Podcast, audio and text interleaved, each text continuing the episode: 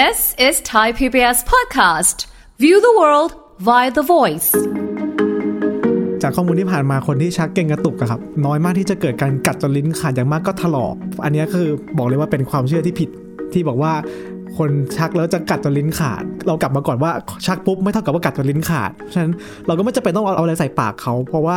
ส่วนตัวที่เคยเจอคือเอาช้อนพลาสติก ใส่ปากไป แล้วก็กัดฟันกับฟันมากัดไอ้ช้อนพลาสติกเนี้ยช้อนพลาสติกแตกแล้วไงเข้าหลอดลม วาย เข้าไปก็ยิ่งแย่กว่าเดิมต้องบอกต้องมาคีบออกอะไรเงี้ยนี่สิ่งที่เคยเจอแบบเคสที่แบบแย่ๆเลยนะครับผมโอ้เออก็ก็เลยกลับมาให้ ให้ข้อมูลท่านผู้ฟังว่าโอกาสเกิดน้อยมาก หรือหรือถ้าเกิดจริงก็ไม่ถึงขั้นขาดก็เป็นแค่รอยถลอกรอยเอ่อของของตัวลิ้นไป ซึ่งก็ไม่ไม่ได้ร้ายแรงอะไร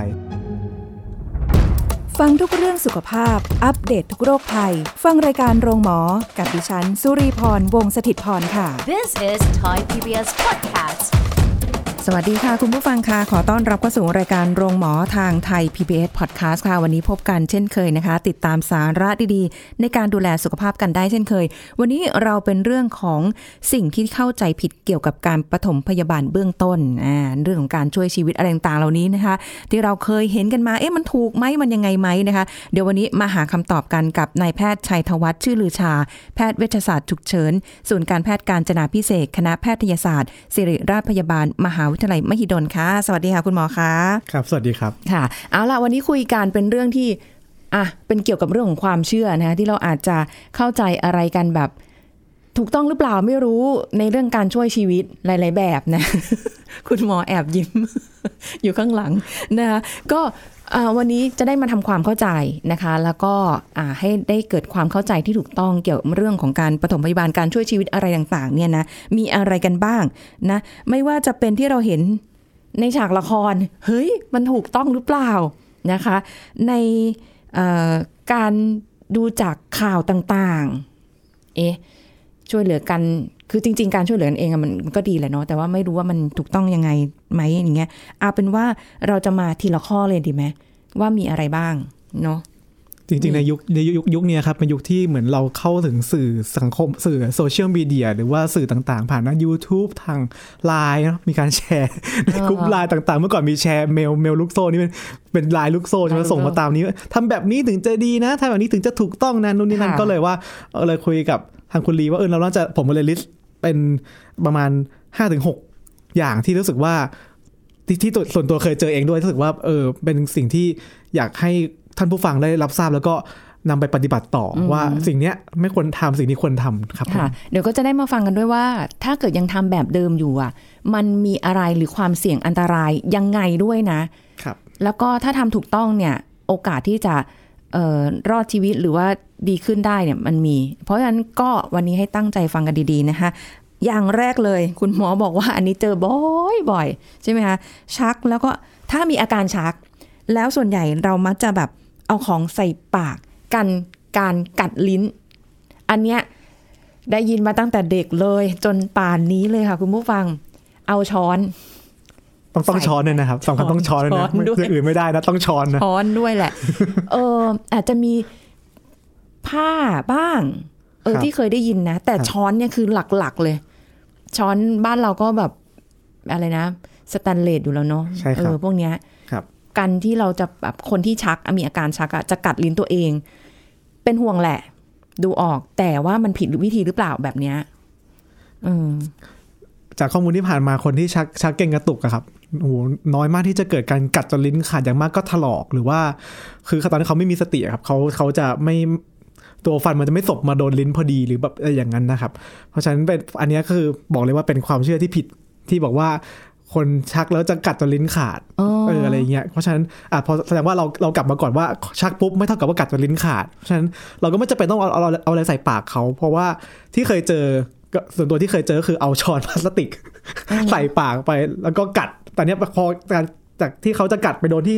เขาจะแค่สบฟันกันเฉยๆอย่างเงี้ยครับก็คือไม่โดนลิ้นเนาะแต่กลายเป็นว่ากัดโดนฟันกับฟันมากัดโดนลิ้นไอ้พลาสไอ้ช้อนพลาสติกเนี้ยช้อนพลาสติก แตกแตกแล้วไงเข้าหลอดลมไว้เข้าไปก็ยิ่งแย่กว่าเดิมต้องบอกต้องมาคีบออกอะไรเงี้ยนี่สิ่งที่เคยเจอแบบเคสที่แบบแย่ๆเลยนะครับผมโอ้เออก็ก็เลยบอกก็เลยกลับมาให้ให้ข้อมูลท่านผู้ฟังว่าไม่โอกาสเกิดน้อยมาก หรือหรือถ้าเกิดจริงก็ไม่ถึงขั้นขาดก็เป็นแค่รอยถลอกรอยเอ่อของของตัวลิ้นไป ซึ่งก็ไม่ไม่ได้ร้ายแรงอะไรอืมอืมคือคนที่มีอาการชักเขาไม่รู้ตัวเอ่อมันยากครับที่จะมาโดนฟันลิ้นจะไม่อะสรบเงี้ยกันใช่ไหมฟันจะไม่สบกันอ๋อครับเออ แต่แต่ก็ได้ยินมาตั้งนานแล้วนะ เรื่องเอาให้เอาอะไรมาแบบ ให้กัดเอาไว้อะพูดง่ายๆคือถึงเขาจะกัดลิ้นจริงก็โอกาสลิ้นขาด ไม่ตั้งแต่เป็นหมอมาก็ไม่เคยเจอครับอย่างมากก็คืออย่างที่บอกเป็นแค่รอยรอยถลอกเลยซึ่งมันเราไม่ไม่ไม่ไม่เราไม่ต้องโฟกัสตรงนี้เออไม่ต้องโฟกัสว่าจะลิ้นขาดหรืออะไรจากเรื่องชักเลยกว่าอย่างที่บอกครับ การที่ผู้ป่วยชักเนี่ยอือฮึอันนี้อย่างที่ตั้งก็ตั้งตั้งสติก่อนเพราะเราเห็นอยู่อยู่ตรงหน้าเราเนี่ย ก็อาจจะถ้าเราเป็นประชาชนทั่วไปหรือว่าเป็นพลเมืองดีเข้าไปเห็นนะครับ ก็ก็อาจจะ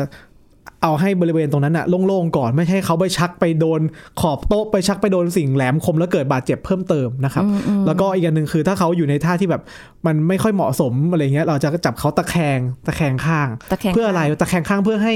ตัวพวกน้ำลายหรือสิ่งเอ่อเอ่อพวกเสมหะที่มันอาจจะอุดกั้นได้มันก็จะไหลออกมาอ๋อใช่ครับ อันนี้ก็จะเป็นการช่วยเบื้องต้นแล้วสักพักหนึ่งเขาอาจจะหยุดชักไปเองอะไรเงี้ยครับใช่ คือไม่อะไม่อะให้นอนตะแคงได้อย่างเดียวท่าใช่เดียวเลยใช่ไม่ไหมไม่ต้องเอาอะไรเข้าปากอย่างมากคือจับนอนตะแคงใช่ครับอืมแล้วก็ไม่ต้องทำอะไรเลยเหรอ ปล่อยเขาชักไปเดี๋ยวเขาจะหยุดเองเหรอ ก็อาจจะเหมือนเดิมครับ ก็โทรถึงหกเก้าหรือโทรขอความช่วยเหลือออใช่ใช่ส่วนอย่างพวกนี้เขาจะอาจจะเป็นเป็นลมชักเดิมอยู่แล้ว ซึ่งมันอาจจะแบบส่วนใหญ่ก็ที่ที่เคยเจอมัน ถ้าไม่โชคร้ายจริงๆนะครับ ก็จะประมาณ1นถึงสนาทีก็จะหยุดไปเองอะไรประมาณเนี้ยใช่ใช่แต่ก็จะมีถ้าโชคร้ายโชคร้ายที่เขาเป็นโรคลมชักแบบ แบบเอ่อควบคุมไม่อยู่ก็จะชักนานหน่อยใช่พวกนี้อย่างที่บอกถึงถ้ามันชักนานเราก็ก็ต้องดูว่าสุดท้ายแล้วเขายังมีชีพจรอยู่หรือเปล่าหรือว่าโอ้ยยังไงประมาณเนี้ยครับ แต่ว่าที่บอกไปก็กลับมากลับมาเรื่องการปฐมพยาบาลก่อนก็คือ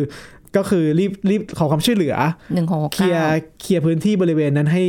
ให้ปลอดภัยให้เขาไม่ไม่ไปกระแทกอะไร แล้วก็ไม่ให้ตกจากเตียงหรืออะไรเงี้ยครับ แล้วก็อีกอันหนึ่งก็คือไม่ต้องเอาอะไรเข้าปาก แล้วก็อาจจะจับตะแคงหน้าเฉยๆรอจนกว่าทีมช่วยเหลือจะมาหรือไม่ก็รอจนกว่าเขาจะหยุดชัก แล้วต้องยกคอให้สูงไหมคะ นอนตะแคงหรือว่าแบบก็สมมติสมมติไปอยู่ด้านนอกไม่ได้อยู่ในบ้านไปไปชักอยู่ข้างนอก สสมมมมติติก็น่าจะเป็นที่ราบที่พื้นราบไหมครับ ก็ไม่จำเป็นต้องยกคอสูงแค่แค่ตะแคงก็พอครับ ตะแคงแล้วก็อาจจะให้ศีรษะหนุนหนุนบนตักเราอะรได้ไหมก็ก็พอให้มันได้แบบครับแต่ไม่ถึงขั้นแบบโหยกคอขึ้นมาเลยขนาดนั้นนะครับอ๋อก็จริง ๆ ถ้าเขาสมมติเขาลงไปชักที่บริเวณพื้นก็จริงอยู่ที่พื้นก็ได้ครับเออก็ไม่ต้องแบบเอาอะไรมาลองอ๋อขเหรนาดอนั้นแต่ถ้าหยุดชักอาจจะโอเคอาจจะประคองขึ้นมาได้นิดหน่อย คือจริงๆก็ก็อืม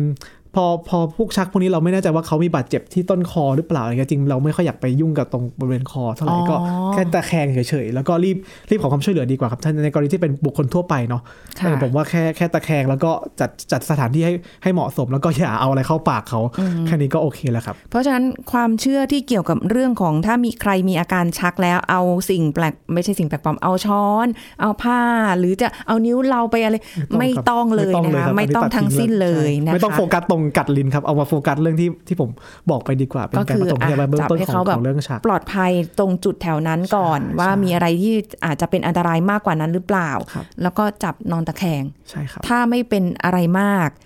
ก็จะหนึ่งถึงสองนาทีประมาณแต่ถ้านั้น จะเยอะหน่อย เอ๊ะ ดูแล้วไม่น่าไว้ใจโทรหนึ่งหกเก้าก่อนเลยละกัน ใช่ครับเหมือนเดิมครับ พยาบาลขอวมช่วยคุณเหลือรถฉุกเฉินจะมาแล้วเขาหายก็ไม่เป็นไร แต่ไม่เป็นไรว่าใช่ปลอดภัยไว้ก่อนใช่ครับนะคะเอะอันนี้หนึ่งความเชื่อที่โอ้ยได้ยินมาตั้งแต่เด็กจนป่านนี้ ก็หวังว่าจะไม่เข้าใจอะไรผิดๆแล้วนะคะ ระวังด้วยช้อนพลาสติกไม่ต้องเลยหนักนะเลยคะครับพวกนั้นนะอุ้พวยกอะไรที่มันกัดยิ่งกัดกัดไปแล้วง่ายๆเนี่ย นิ้วนี่ก็เคยเจอนะครับ ก็เคยกัดใช่แต่ว่าไหมไม่ไม่ถึงขั้นขาดก็เป็นรอยแบบก็อาจจะก็เจ็บถึงๆเส้นอะเอ็นเลยก็ที่เคยเจอแบบลายก็เจ็บๆลายๆหน่อยนะครับเออใช่ใช่แม่ก็อย่างที่บอกช้อนเนี่ยเพิ่มคนบาดเจ็บไปอีกหนึ่งคนมาเหนื่อยหมออีกโถไม่ต้องนะครับไม่ต้อไม่งไม่เป็นไรค่ะไม่เอาช่วยแบบถูกวิธีดีกว่าใช่ครับนะคะอะมาอย่างที่สองที่เจอ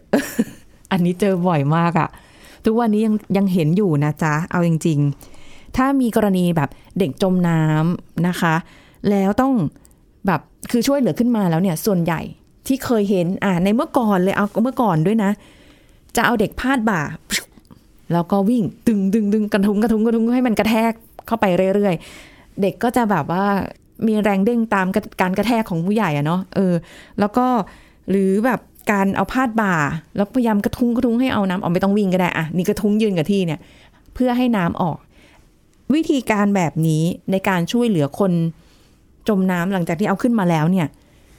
ถูกหรือไม่อย่างไร อืมถามกลับกับคุณลีว่าถูกไหมครับ ตอนนี้รู้แล้วก็ไม่ถูกไงแล้วเมื่อก่อนเราก็ไม่รู้หรอก เออจริงๆเมื่อก่อนเราก็ เออ ถ้าเกิดเจออย่างนี้เราก็จะช่วยแบบนี้ใช่ไหมนะถ้าคุณลีจริงๆเจอเจอก็จะทำอย่างนั้นก็ใช่ไหมถ้าครับถ้าเป็นก่อนจะเจอตอนนั้นผมใช่ไหมแสดงว่าไม่ถูก ไม่ถูกครับไม่ถูกเลยอะไม่ถูกแล้วอย่างเลนั้นอย่างนี้คือแบบไหนต้องถูกถึงจะครับถูก เอาเอาบอกข้อข้อเสียของสิ่งที่ทำไม่ถูกก่อนนะครับ อย่างที่เอากระทุ้งกระทุ้งพาดบ่าเนี่ย อย่างที่บอกไปตัวเด็ก ก็ที่ที่บอกครับมันมันจะไปตามแรงกระทุ้งซึ่งไม่รู้เนี่ยกระทุ้งไปโดนไหล่ของผู้ใหญ่ไปโดนอะไรสักอย่างหนึ่งที่ผมเคยเจอและแย่สุดคือ ตอนกระทุ้งกระทุ้งตอนนี้เด็กเด็กเขาเอ่ออ่าโยกไปตามตัวแล้วไปกระแทกโดนโดนอ่าสิ่งแปลกปลอมอื่นๆที่แบบอยู่ใกล้ๆ เช่นพวกเหล็กพวกโชคร้ายครับอะไรอย่างเงี้ยก็ไปอย่างที่บอกก็เกิดการบาดเจ็บเพิ่มไปอีก ฉันกลับมาเหมือนเดิมครับ คนจมน้ำก็คือน้ำมันเข้าอุดอุดที่หลอดลมถูกไหมครับเขาสำลักเข้าไปอ่าอ่ามันก็ขาดอากาศหายใจก็จะหมดสติได้ เพราะฉะนั้นำเดี๋ยวเหนะมือนเดิมเลย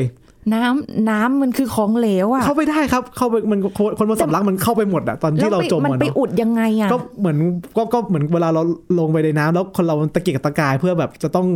หายใจครับ แต่มันมันไม่มีมันไม่มีอากาศตรงนั้นอะมันเป็นน้ำหมดเลยมันก็เข้าหมดเลยอ๋อน้ำเข้าเต็มใช่เต็มเลข้ไปยอย่างเงี้ยอ๋อเพราะฉะนั้นทำไงก็ต้องเพิ่มแรงดันในช่องอกช่องปอดเพื่อเอาน้ำนี้ออกมาก็จบที่กระบวนการเดิมคือ CPR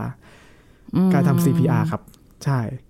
ก็คือพอช่วยเหลือขึ้นจากน้ำได้ เหมือนเดิมครับก็เช็คตามก็ตั้งสติแล้วก็ดูว่าเขามีสติหรือเปล่า ดูว่าหายใจหรือเปล่า ไม่หายใจอกไม่อกไม่อกไม่อกไม่ขยับ CPR ตรงนั้นเลย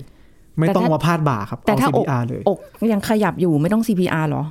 เหมือนเหมือนเดิมครับจริงๆ ถ้าไม่ชัวร์กับ CPR ไปก่อน CPR ไปก่อน CPR ไปก่อนถ้าเขาถ้าเขาเจ็บเขาก็จะบอกเขาก็จะโอะขึ้นมาเองสรุปไม่ชัวร์ว่า CPR ไปเลย สรุปว่าเราต้องเป็น CPR ต้องก่อนทำเป็นนะครับต้องเป็นเลยแหละคุยกับผมมาสี่เทปนี่ผม CPR เชียร์มากครับการทำ CPR CPR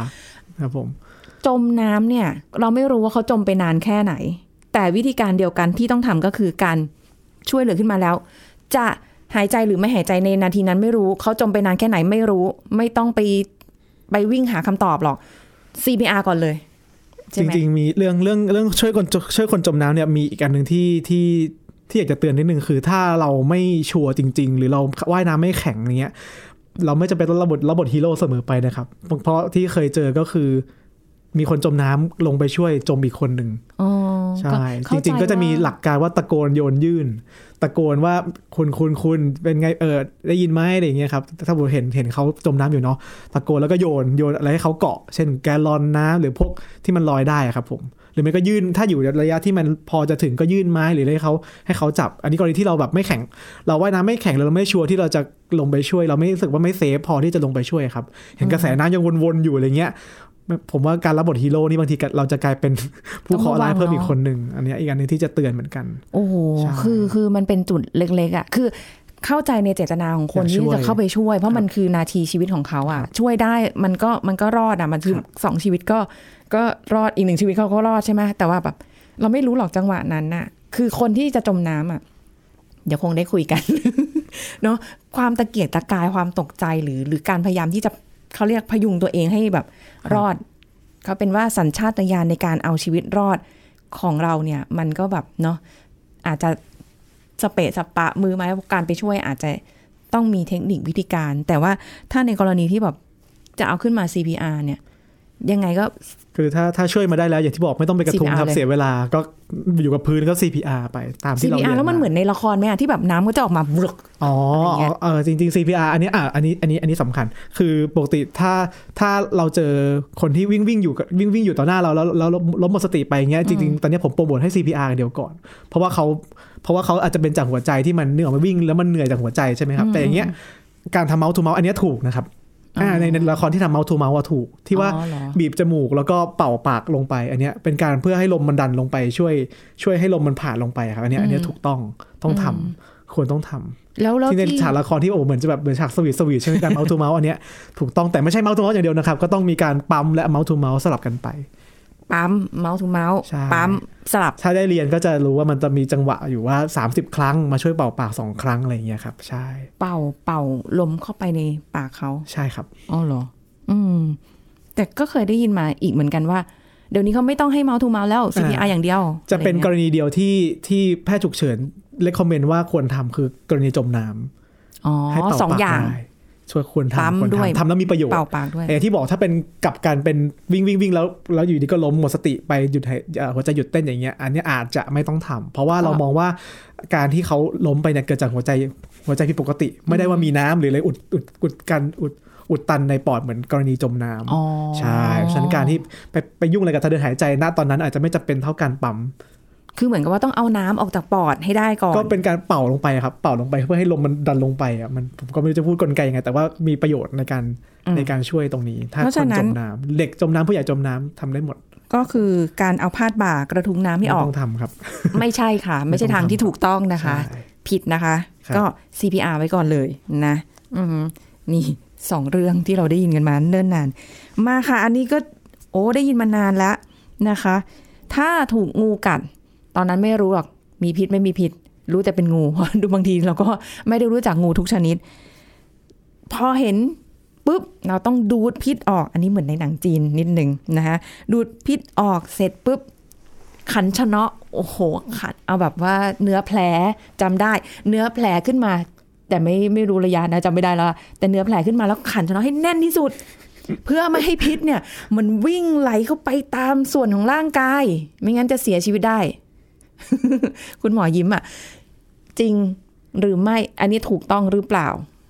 กับการที่จะดูดพิษและขันชะเนาะอะอ่าดูดพิษก่อนนะครับ ไม่ต้องทำครับ ไม่จำเป็นเอาก็เหรอเดี๋ยวให้ความรู้นิดนึงว่าจริง ๆ งูในประเทศไทยเราอะงูพิษเรามี 2 แบบเนาะมีงูพิษที่เป็นต่อระบบประสาทกับงูพิษที่ต่อระบบหลอดเลือดอย่างหลอดเลือดที่เจอบ่อยก็งูงูงูงูเขียวหางไหมเอ่อส่วนที่ระบบประสาทก็เป็นงูเห่าที่เจอบ่อยๆนะครับถามว่าประชากรงูเหล่าเนี้ย ต้องโชคร้ายมากๆนะจริงๆประมาณ 20-30%นะที่ที่ที่ที่จะออกมาเพ่นพ่าน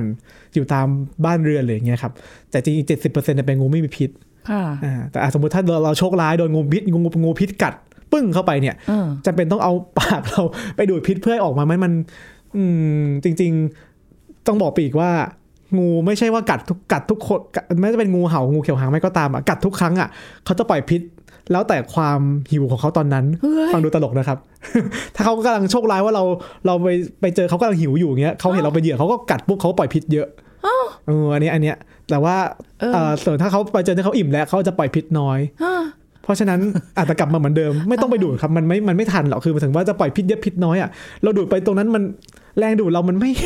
ไม่ถึงขั้นดูดจนไม่สามารถที่พิษออกมาได้หรอกเอาพิษออกมาไม่ไม่จำเป็นครับไม่ไม่ต้องแล้วแต่ที่บอกปากเราก็ไม่ได้สาดทุกคนกลายจะเป็นเริ่มเพิ่มพวกการติดเชื้อบริเวณแผลที่ที่เกิดจากการงูกัดไปจากจากน้ำลายจากความไม่สะอาดของปากเราอีกไปอีกครับเพราะฉะนั้นเรื่องการดูดพิษไม่จำเป็นต้องทำ อ่าแต่ถ้าถ้าทดแทนการดูดพิษทำยังไง อาจจะเอาเอาน้ำสะอาดมาล้าง หรือว่าเอาแอลกอฮอล์มาเช็ดอะไรอย่างเงี้ยครับจะจะเป็นค่ะประโยชน์มากกว่า ถ้าอยู่ในที่ที่สามารถสามารถทำได้นะครับค่ะไม่ต้องเอามือเอ้ยต้องเอาไม่ต้องเอาปากไปประกบดูดพิษ อันนี้ตัดทิ้งไม่ต้องทำอ๋อถ้าจะเป็นการปฐมพยาบาลเบื้องต้นทำแผลล้างแผลธรรมดาค่ะค่ะไม่ครับต้องตามหนังมากไม่ต้องนะครัคะบไม่ต้องในหนังอ่าไทยเราเมื่อกี้เห็นคุณลีตอบว่าหนังหนังจีนผมเห็นหนังไทยล่าสุดก็มีแบบเหรอโอ้โหเฮ้ยหนังไทยยังมีดูดอยู่เหรอดูดกันแล้วก็มองตากันแบบอู้แบบสวีทออกมาหยุดซึ้งหใจยุดเลยหยุซึ้ดงเลใจยครับไม่ได้เธอช่วยชีวิต แต่ถ้าเกิดใครจะทำแบบนี้เราเห็นใครปุ๊บเราบอกว่าอย่าตะโกนเข้าไปดังตะโกนๆอย่าเข้าไปเลยครับดูดพิษใช่ไม่ต้องไม่ต้องอืมเอาน้ำมาล้างพอใช่นะจ๊ะส่วนเรื่องขันชะเนาะเออขันชะเนาะยังขันไงชะเนาะเนี่ยถูกถูกครึ่งไม่ถูกครึ่งคือควรจะมีการเอา อะอะไรมาดามแล้วแล้วเพื่ออะไร เพราะว่าการที่เราขยับแขนขาขยับไปมาบริเวณที่ที่ที่เราโดนโดนโดนกัดนะครับ จะยิ่งทำให้เลือดไปเลี้ยงบริเวณนั้นเยอะอ่าอันเนี้ยจะทำให้พิษงูมันสามารถแล่นเข้าสู่ร่างกายได้เร็วขึ้นเขาก็จะเขาก็จะเอาอะไรเอาไม้แล้วก็เอาผ้ามามาดามเพื่อให้ล็อกแขนหรือขาหรือบริเวณที่เราโดนกัด ให้มันอยู่อยู่นิ่งๆกับที่อ่าแค่นั้นเองครับ แต่ไม่ต้องรัดจนแบบขันชะเนาะจนผมเคยเจอม่วงจนแบบเลือดไม่ไปเลยอย่างนั้นก็เกินไปคือแค่แค่พันให้มันอยู่นิ่งๆกับที่ แล้วก็อาจจะล็อกไว้กับกับไม้ดามหรือก็เท่านี้ก็พอแล้วลังกระดาษก็ได้ครับลังกระดาษมามามาประกบสองฝั่ง แล้วเพื่อก็ให้ขยับน้อแล้ยวก็สุดแล้วก็เราเอาผ้าผ้าสักอย่างหนึ่งมาพัน แล้วก็คล้องคอไว้อะไรเงี้ยครับแค่เนี้ยเพื่อให้แขนเราไม่ขยับ เพื่อให้เลือดไม่ไปเลี้ยงที่ผมบอกไปแค่นี้พอแล้วไม่ต้องรัดกับไม่ต้องรัดจนม่วงจนจนเขียวอันนั้นผิด ถูกต้องครับคก็รับผมอ๋อมีกึ่งกึ่งๆถูกเหมืออนยู่จะถูกผิดนิดนึงใช่อะไรอย่างงี้ก็คือพอสมแต่ถ้าควรโดนครับโดนขาก็เอาอะไรมาดามที่ขา ขยับน้อยๆแล้วกันเนาะใช่เออแต่ถ้ารัดแล้วถ้ารัดคอก็ไม่ต้องไม่ต้องรัดที่คอนะ โดนกัดที่คอก็ไม่ต้องไปขันชะเนาะคอนะครับเอาดามก็อยู่นิ่งที่คอๆดามคอแล้วก็รีบมาโรงพยาบาลครับนี่ล้อเล่นนะครับล้อเล่นก็แต่ก็เคยเจอนะครับกัดที่คอก็เคยเจอ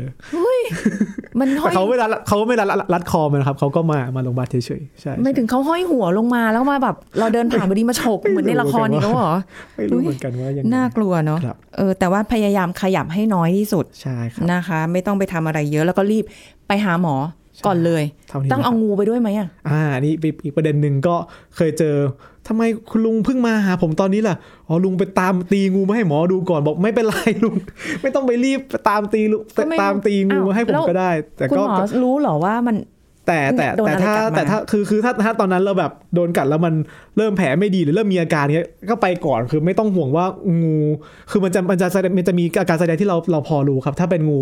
ที่บอกงูที่มีผลต่อระบบประสาทหรืองูที่มีผลต่อระบบเลือดอะเราจะสามารถเจาะเลือดหรือเราจะสังเกตอาการคนไข้จะพอรู้ว่า อันเนี้ยเป็นอาการของคนคนที่โดนพิษงูแล้วโอ้ แต่แต่ถ้ามีมีอินโฟมชันให้ให้หมอเอ้ยเห็นเป็นเขียวเขียวๆหางน้ำตาลน้ำตาลหรือเป็นเออมันวูแผลแม่เบี้ยก็เป็นเป็นเป็นข้อมูลที่โอเคที่จะที่จะช่วยได้เหมือนกัน รีบขึ้นอะไรใช่อย่งแต่งี้ว่าใช่ไหมคือคือมีก็ดีครับไม่มีถ้าไม่มีนั้นตอนนั้นเอาชีวิตก่อนครับ ก็ก็ไม่ไม่ต้เป็องนไรก็รีบมาก่อน ไม่ต้องไปตามเอาซากงูมาไมาหาหมอไขนดก่อน คือถ้ามีดีก็มีถ้าถ้ามีก็ดีครับ แต่ถ้าไม่มีก็ก็ เอาเอาชีวิตก่อนที่ผมบอกไป แกคิดว่าตัวถ้าสมมติตัวเองเป็นหมอแล้วเขาเอาซากงูมาด้วยนี่น่าจะตกใจโอ้ผมเคยเจอมาแบบกระดุกกระดิกก็ก็ยังมีครับเหรอคนลุกอะใช่ใช่พูดถึงงูปุ๊บเอ้ยเดี๋ยวนะ นอกจากงูกับสัตว์มีพิษ อะ แมงป่องตะขาบอะไรพวกเนี้ย วิธีการเดียวกันไหมกลุ่มกลุ่มแมงป่องกับตะขาบส่วนใหญ่ไม่ค่อยมีพิษแต่จะค่อนข้างอ่อน ครับผมไม่ค่อยถึงขั้นแบบอย่างที่บอกอย่างงูเห่าหรืองูงูงูงูเขียวหางไหมที่ผมบอกไปนั้นอันตรายถึงถึงชีวิตเลยอ๋อแต่ถ้ากลุ่มนี้ส่วนใหญ่ไม่ค่อยถึงขั้นแบบอันตรายเพราะฉะนั้นการอะปฐมพยาบาลเบื้องต้นคงเหมือนกันก็ไม่ต้องไปดูดพิษไม่ต้องไปขันชะนอมเหมือนกันแต่ว่าไม่ไม่ได้ซีเรียสว่าแบบต้องหูพันจนแน่นหรือแบบรีบดามนะอาจจะแค่แบบประคบล้างแผลแล้วอาจจะมาเลยก็ได้ครับ ไม่กเพลุ่ราะมว่านี้บางคนอาจจะแพ้ พิษพวกเนี้ยโดยไม่อ่าอาจรู้จะเป็นตัเรื่อวงแพ้ใช่ใช่ก็เป็นเราเรื่องแพ้อาจจะนั้นก็จะเป็นอีกเรื่องหนึ่งครับว่าแพ้แพ้จากโดนกัดไปก็จะเป็นตุ่มขึ้นผื่นขึ้นเป็นการแพ้รุนแรงแล้วก็อีกอีกอีกอันหนึ่งอืมเพราะเหมือนเหมือนเพิ่งดูข่าวไปครับได้ภาพจากกล้องวงจรปิดคุณตาท่านหนึ่งครับน่าจะโดนตะขาบหรือไงนี่แหละครับเคยโดนมาแล้วแต่ตอนนั้นไม่เป็นอะไร พอมาโดนครั้งที่สองปุ๊บเนี่ย กลายเป็นว่าเหมือนตัวเองแพ้ แพ้พิษของเขาอะ ก็พยายามเดินมาร้านขายยาล้มอยู่หน้าร้านขายยาเลย เออ อะไรประมาณนี้ครับก็ก็ เอาเป็นว่ารีบมาหาหมอดีกว่าใช่นะใช่คะครับใช่ครับเพื่อความปลอดภัย อือหือมาอีกค่ะโอ้ยถึงจะพอเวลาไหมเนี่ยนะคะทันครับทันครับเอ่อสองกันได้อยู่ เด็กมีไข้ให้แปะ Cool Fever แล้วก็กวาดคอ เออ Cool Fever อันนี้เราพูดยี่ห้อหรือเปล่าแผ่น แผ่นเจลแผ่นลดเจลลดลดเออไข้แผ่นเจลลดไข้อ่าแผ่นเจลลดไข้อืมอืมอืม คือส่วนตัวที่ผมเจอมาก็คืออะเด็กมีไข้เนาะคือ การที่เด็กมีอุณหภูมิร่างกายที่สูงเกินเท่าไหร่ 38 องศาเซลเซียสนะครับค่ะซึ่งในเด็กที่อายุน้อยกว่าประมาณ 3 3ถึง2 2ถึง3ปีประมาณเนี้ยวัยที่ยังแบบแบบเบาะอะครับนะก็พวกเนี้ยระวังคือถ้าไข้เขาสูงเขาจะชักได้เนี่ยอันตรายอืมพ่อแม่ก็จะแปะ Cool Fever โอ้ยขอโทษครับแปะเจลลดไข้เออแปะเจลลดไข้มาแล้วก็ไม่ทำอะไร อันเนี้ยผิดมหันต์เลยที่ผมเคยเจอนะอ๋อก็นี่ก็แปะเจลลดไข้เดี๋ยวไข้ก็ลงผิด อันเนี้ยผิดอ้าวผิดเลยใช่ไหมคือคือคือเจลลดไข้เป็นเป็นเป็นตัวช่วย แต่ว่าไม่ใช่เป็นถ้าเป็นเป็นตัวหลักนึกออกไหมฮะ ที่ผมเคยเจอคือแปะแล้วก็ไปพ่อแม่ก็ไปทำนู่นทำนี่แล้วก็ไม่ไม่ไม่พาราก็ไม่ทาน เช็ดตัวก็ไม่ทำอันเนี้ยผิดกลับมาเหมือนเดิมอ๋อการที่เด็กมีไข้ เราต้องทำไงก็ได้ที่เพื่อให้เขาระบายความร้อนให้ให้ออกจากรูขุมขนเขาได้เพราะฉะนั้นต้องเช็ดตัวค่ะการเช็ดตัวจะเป็นการเปิดรูขุมขน เพื่อให้ความร้อนระบายออกจากร่างกายเขา เขาก็จะไข้ลงอืมแล้วก็อีกอันหนึงคือการ การกินยาพาราเซตามอลก็จะช่วยได้เหมือนกันค่ะส่วนตัวแปะเจลลดไข้เนี่ยเป็นแค่ตัวปัจจัยเสริม ไม่ใช่ปัจจัยหลักที่ว่าทำแค่นี้แล้วพอเด็กไข้ไม่ลงครับผมแค่แค่เหมือนกับว่าอะคือแปะได้ไม่ได้ว่าไม่ได้แต่ก็ว่าต้องทำถูกต้องเช็ดตัวให้ยาเรียบร้อย แล้วก็จะแปะก็แล้วแต่เลยทีนี้ใช่อ๋อครับกวาดคอล่ะ กวาดคอก็อันนั้นก็จะเจอแบบ ไม่ค่อยเจอนะครับ ก็จะเจอตอนตามที่ตอนเคยไปใช้ทุนต่างจังหวัดก็ไม่ได้ช่วยอะไรครับ มันเคยเคยมีเรื่องกวาดคอก็เอานิ้วหรืออะไรสารอะไรไปไปป้ายเนี่ยกลายเป็นอย่างที่บอกจากนิ้วเราที่ไม่สะอาด หรือว่าสารอันเนี้ยที่เขาป้ายไปก็ไปติดเชื้อที่คอเพิ่มขึ้นไปอีกเพราะฉะนั้นไม่จำเป็นครับค่ะมาหาหมอดีนนั้นกก็ว่าเป็นในมุมความเชื่ออะอีกอันหนึ่งสั้น ๆ กลืนข้าวแล้วก้างปลาติดคอ อันเนี้ยเจอกับตัวเองเหมือนกันแหละ รู้สึกทรมานมากเลยแล้วก้างเล็ก ๆ ก็พอไหวนะ ก็ยังพยายามจะกลืน เขาบอกว่าให้เอาข้าวเหนียว ปั้นข้าวเหนียว กลืนลงไปหรือข้าวกลืนลงไปอะไรอย่างเงี้ยเป็นกุศโลบายของคนคนสมัยก่อนคือเหมือนจะกลืนเพื่อให้มันลงกระเพาะไปอะครับเออประมาณนี้แต่ส่วนใหญ่กลืนไปที่บอกไปก็มีทั้งกลืนแล้วติด ข้าวไปติดอีกโชคร้ายอะไรอย่างเงี้ยไม่ลงหรือว่ากลืนไปแล้วก็ไม่ได้ช่วยอะไรเพราะก้างมันเล็กมากมันไม่นึกออกไหมเอาเหมือนเอา มันก็ไม่โดนนะครับสักทีหนึ่งก็จริง ๆ ถามว่าจำเป็นไหมถ้ามันถ้าเรารู้สึกว่าไม่แปลกๆแล้วรีบมาหาหมอดีกว่า การกลืนข้าวก็ไม่ได้ไม่ไม่ได้ช่วยแบบ อย่างเหมือนเหมือนเหมือนเจลลดไข้ครับ ไม่ได้ช่วยขนาดนั้นถามว่าทำมาผิดไหมไม่ได้ผิดมาก แต่กลัวว่าจะเกิดข้อข้อข้อแทรกซ้อนจากการกลืนข้าวนี้มากกว่าอีกที่ผมบอกไปกลืนแล้วไปติดเพิ่มอีกนึกออกไหมครับอ่าฮะจากตอนแรกมีแค่ก้างเดียวกับเป็นข้าวติดเพิ่มอีกกับเพิ่มงานหมออีกอะไรอย่างเงี้ยครับ ก็เลยคิดว่าถ้าความเสี่ยงถ้าอยู่เยอะใกล้โรงพยาบาลก็มาเถอะครับ มาโรงพยาบาลค่ะก่อนดีกว่าคเอรับผมอแต่ก็เดี๋ยวนี้เวลาจะไปกินปลาทีไรต้องถาม ปลาก้างเยอะไหมจะไม่สั่งครับลดความเสี่ยงของตัวเองครับนะคะอะอันนี้เป็น วิธีที่หลายคนอาจจะเข้าใจผิดกันมาโดยตลอด คือเป็นเป็นเรื่องของการช่วยชีวิตในในระบบสมัยก่อนที่เออไม่ใช่สมัยก่อนสิ เมื่อก่อนที่เขารู้สึกว่านี่คือการช่วยในแบบในรูปแบบของชาวบ้านที่ที่เราแบบนะมันเป็นนาทีชีวิตเราเข้าใจนะคะ แต่อันนี้เราก็มาบอกในสิ่งที่ถูกต้องนะคะว่าต้องทำยังไงช่วยชีวิตยังไงนะคะอะคุณหมอมีอะไรทิ้งท้ายไหมทิ้งท้ายเหมือนเดิมครับ ก็ทุกครั้งที่เจอคนไข้ที่ ประสบเหมือนถึงว่าเขาต้องการความช่วยเหลือจากเรา ไม่ว่าจะที่ผมสอนมาตั้งแต่แรกนะครับ หมดสติไม่รู้สึกตัว หรือมีสิ่งแปลกปลอมติดที่คอ มีอ่าก้างปลาติดคอ หรือว่าชักเกร็งกระตุกนะครับ สิ่งแรกก็คือการตั้งสติแล้วครับ แล้วก็ความกล้า แล้วก็ใช้ความรู้ความความเข้าใจที่เรามีนะครับ แล้วก็เข้าไปช่วยเหลือคนไข้แล้วก็อย่าลืมนะครับ ถ้าคิดไม่ออกหรือว่าคิดว่าคนเนี้ยมีความฉุกเฉินและเราต้องการ คนมาช่วยเราก็โทร 169 นะครับผม ค่ะนะได้ตลอด 24 ชั่วโมงเลย24ชั่วโมงเลยครับนะคะอ่านี่ก็ทิ้งท้ายไว้สำหรับทั่วประในเทศวันด้วยนี้ทั่วประเทศด้วยครับผมนะคะ ก็เอ่อเป็นแนวทางให้คุณผู้ฟังนะคะ ได้เข้าใจในสิ่งที่ถูกต้องด้วยนะคะ ยังคงมีสาระดีๆ ที่จะได้นำมาฝากกันต่อไปวันนี้ขอบคุณคุณหมอชัยธวัฒน์ด้วยนะคะครับขอบคุณมากค่ะครับสวัสดีค่ะเอาละค่ะคุณผู้ฟังคะฟังกันมาเนิ่นนานแป๊บเดียวหมดเวลานะคะ ก็ติดตามกันได้ใหม่ครั้งหน้ากับรายการโรงหมอทางไทย PBS Podcast ค่ะ วันนี้หมดเวลาแล้วสุริพรลาไปก่อนนะคะ ขอบคุณที่ติดตามรับฟัง สวัสดีค่ะ This is Thai PBS Podcast. การไปเที่ยวแต่ละทริป ไม่เพียงแต่เตรียมที่พักที่เที่ยว ร่างกายกับยาประจำตัวก็สำคัญเช่นกัน จะต้องเตรียมอย่างไร แพทย์หญิงกิตยาสีเลือดฟ้า แพทย์อายุรกรรมฝ่ายการแพทย์มาเล่าให้ฟังครับเตรียมพร้อมก่อนเดินทางนะคะ จะต้องนอนให้พออคืนวันที่เราจะไปนะ หรือคืนวันที่เราจะขับรถ เตรียมยาสามัญประจำบ้าน หรือยาประจำตัวไปด้วย ยาค่ะสามัญประจำได้เนี่ยยาลดไข้แก้ปวดท้องแพ้อากาศอะไรพวกนี้นะค่ะน่าจะเตรียมไปค่ะโดยเฉพาะยาประจำตัวสำหรับผู้มีโรคประจำตัวทั้งหลายเนี่ยโอ้โหโดยเฉพาะเบาหวานความดันโรคหัวใจนี่เออต้องเลย ลืมไม่ได้เลยนะคะยาจำเป็นหรืทั้งนั้นเลยใช่หรือว่าอย่างคุณพ่อคุณแม่คุณปู่คุณย่าที่จะไปกับเราเนี่ยอ่าฮะไม่ว่าทริปในประเทศต่างประเทศ อาจจะต้องพาไปเช็คร่างกายสุขภาพก่อน ก่อนเดินทางใช่ไหมก่อนเดินทางด้วยซ้อืมำการวางแผนการกินนี่บางคนก็บอกว่า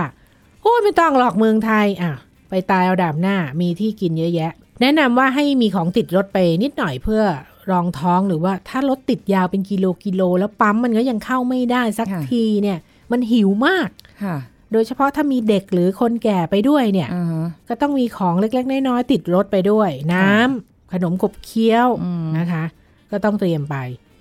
ถ้าคิดจะไปตายเอาดาบหน้านี่ก็ลำบากนิดหนึ่งแต่ว่าเปิดคนยุคสมัยนี้เนี่ยจะวางแผนดูร้านอาหารไปตั้งแต่อยู่บ้านเลย ไม่ว่าในประเทศหรือต่างประเทศ เราก็จะไปทานตามที่เขา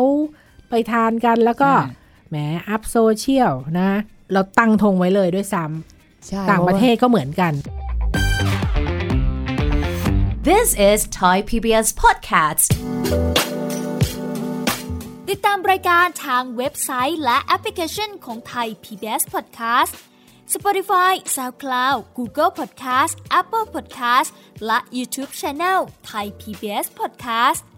Thai PBS podcast. View the world via the voice.